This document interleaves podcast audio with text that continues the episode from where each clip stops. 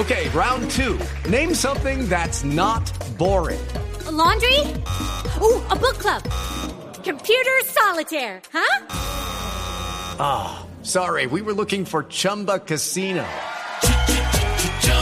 That's right. ChumbaCasino.com has over 100 casino style games. Join today and play for free for your chance to redeem some serious prizes.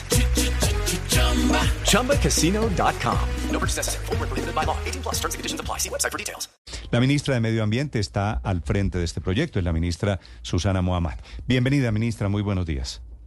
Hola, buenos días. Un saludo a la audiencia y a ustedes en la mesa. Ministra, ¿qué es lo que van a hacer? ¿Qué es lo que vamos a hacer ahora en Gorgona? Radar, muelle, desarrollo turístico, ¿cómo va a ser?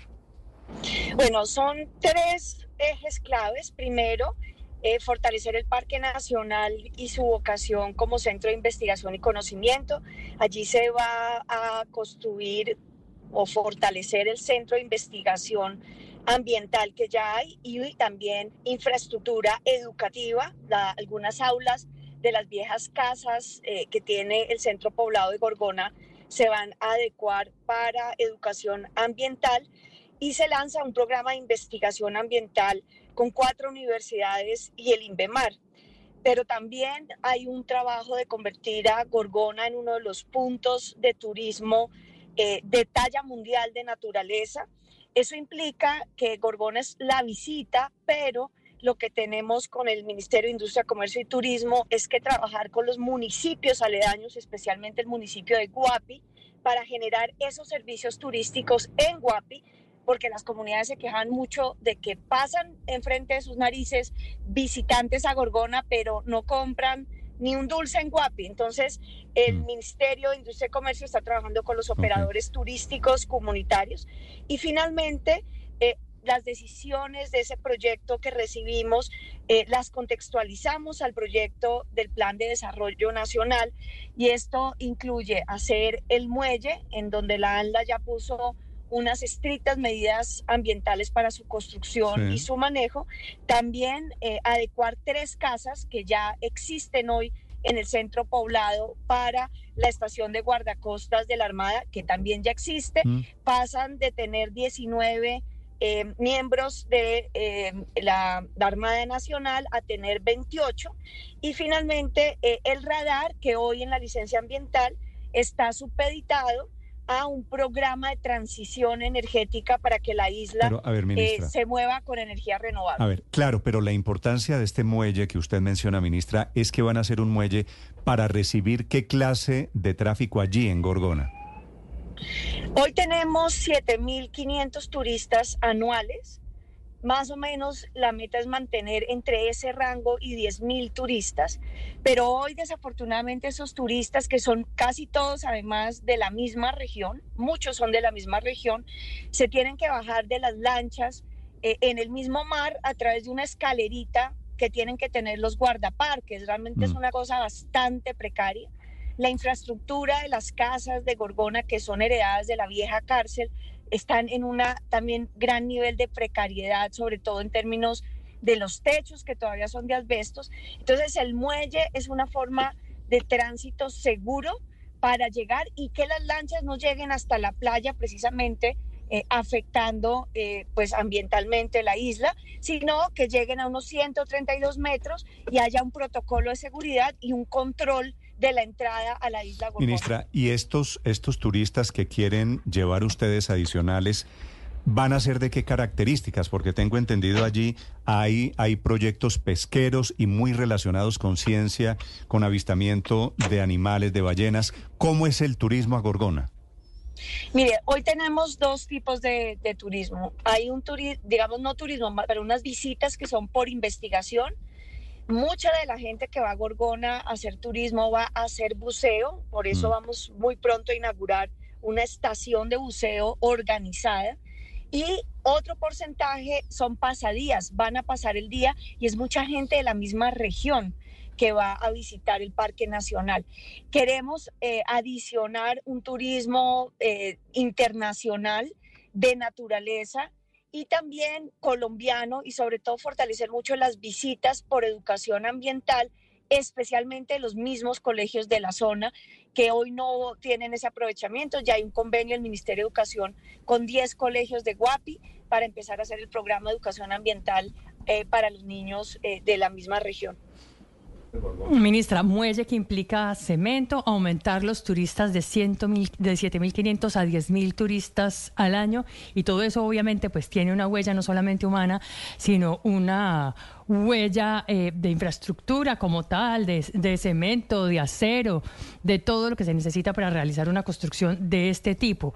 Eh, ¿Tienen ustedes calculado el impacto que esto pueda tener a nivel ambiental sobre la isla? Sí, por eso eh, nosotros eh, detuvimos el proyecto un año para examinar a fondo el licenciamiento ambiental. Decir que eh, no es un muelle en concreto, es un muelle prefabricado que se llevan los pilotes a la isla ya fabricados previamente.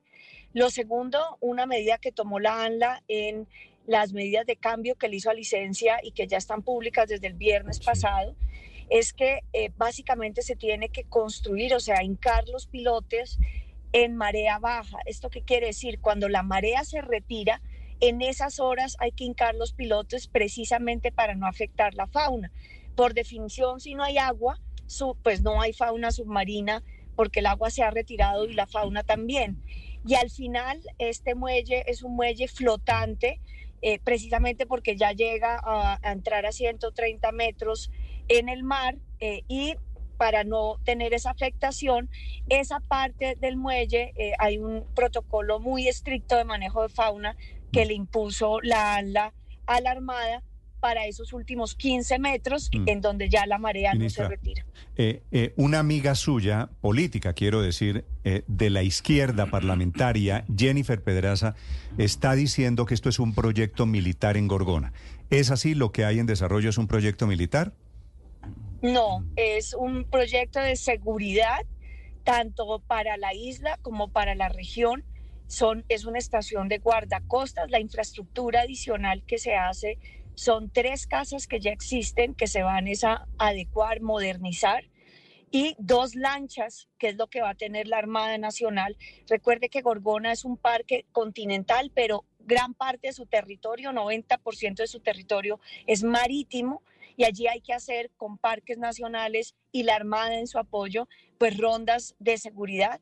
Y lo segundo que hay que decir es que había toda una narrativa de que esto era una base militar norteamericana precisamente eh, con comentarios como los de la congresista, la audiencia pública que ya hizo en el Congreso con nosotros, mm. el presidente Petro decidió cambiar la financiación del proyecto para que no haya ninguna duda. La plata de cooperación de la Embajada Norteamericana pasa ahora a financiar el Centro de Investigaciones y la Transición Energética de la isla y el radar lo va a comprar el Ministerio de Defensa como un proyecto de seguridad del presupuesto general de la Nación. ¿Y qué cambia en la ecuación? Decir, de la, la plata de Estados Unidos no va para el radar, sino para el tema de ciencia.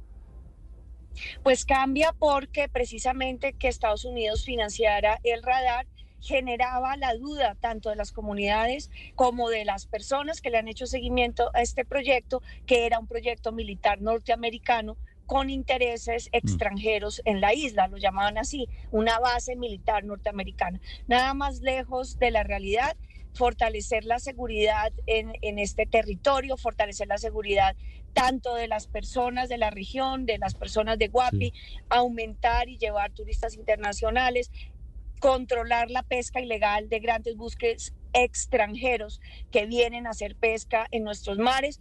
Es eh, un tema de seguridad y también de manejo de las áreas protegidas y nuestro compromiso con la Armada es tener los más altos protocolos de respeto del Parque Nacional. Para ponérselo de una forma, allí el alcalde de la isla, si fuera un municipio, es el jefe de parques, y la Armada y la Policía, que están además allí presentes desde el año 2014, son las personas que tienen que ayudar a cuidar la isla de la mano y bajo el mando del jefe de parques nacionales. Ministra, eh, está en una situación complicada porque Gorgona es un santuario de fauna y flora pero a su vez es un punto fundamental para lograr la interdicción de, de, las lanchas rápidas y de los barcos que van cargados con cocaína. Y hay un sector de los ambientalistas que, a pesar de la explicación que usted da, no están contentos, no están conformes.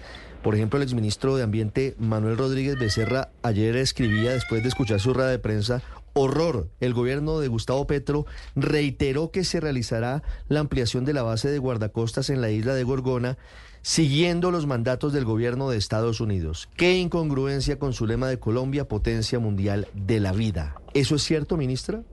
Yo creo que es al revés. Lo que estamos es haciendo una inversión histórica en Gorgona que no se hace hace mucho tiempo. Eh, tiene que ver con adecuar esas casas, por ejemplo, que hoy tienen todavía techos de asbesto. Tiene que ver con modernizar la infraestructura de energía de la isla que funciona con una planta hidroeléctrica, una pequeña central hidroeléctrica de hace 40 años.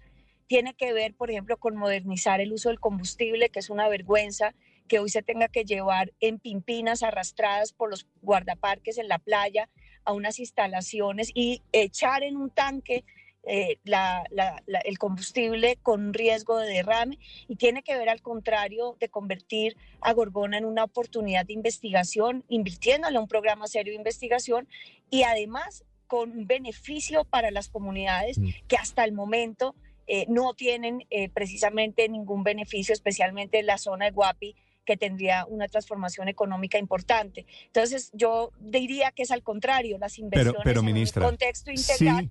Sí, sí pero déjeme, déjeme ahí hacerle. Déjeme ahí, potencia de la vida. Déjeme ahí pedirle una precisión. Todo eso suena perfecto, pero ¿el radar para qué es? ¿El radar no es acaso para la interdicción del narcotráfico? El radar tiene dos propósitos. Uno, permite que podamos tener ojos en el mar. Acuérdese que la isla 90% es territorio marítimo. Y segundo, poder además va a ser utilizado en investigación marítima que va a estar atado a un centro de monitoreo ambiental que Parques Nacionales va a adecuar en Buenaventura. Y además, también obviamente, sin poder decir, o sea, sin poder negar que es uno de los corredores, eh, todo lo que es ese corredor del Pacífico, eh, de mayor tráfico de narcotráfico, pero también donde hay un riesgo de pesca ilegal, pues el radar sí va a servir también para esa seguridad y esa interdicción. Pero, Entonces, eso es eh, verdad, o sea, no podríamos decir que no es así, pero eso no implica... Hay que decirlo con, a ver, hay que decirlo con las palabras que son, pero lo que hemos hecho es poner esto en un contexto de desarrollo integral del parque. ¿Cuál era el miedo? Yo hablé con Manuel Rodríguez, es que el parque perdiera su naturaleza como parque nacional, que la Armada se tomara el parque nacional, que esto ahora se volviera pues el gran centro de interdicción. Esto no es cierto. El parque nacional sigue siendo un parque nacional, pero cuenta con eh, un instrumento de seguridad que permite precisamente garantizar la mm. seguridad en toda la región. Sí, claro, ministra, que usted le suma al radar. Estamos de acuerdo en que por allí pasa, ese es un gran corredor del narcotráfico, que está a la mano de Estados Unidos que va a ir la Armada, pues me parece que hay que decirlo con sinceridad. Claro que también es para un asunto de control de narcotráfico, ¿o no? Sí, pero no está a la mano de Estados Unidos. Yo creo que eh, la verdad, si la política del presidente Petro de drogas es algo de lo que ha cambiado en las relaciones con Estados Unidos, es la misma política que se aplicará allá. Precisamente por eso todas estas inversiones, mm. porque no se puede combatir el narcotráfico solamente con interdicción, sino hay un modelo de trabajo y desarrollo alrededor de las regiones que están afectadas por esto y eso es precisamente en el contexto en que estamos haciendo este trabajo. Ministra, una, una pregunta final de los tiempos. Todas estas obras, el radar, el muelle, el desarrollo para Gorgona, eh, tengo entendido, lo tienen que hacer antes de mitad de año, cuando comienza la temporada de avistamiento de ballenas.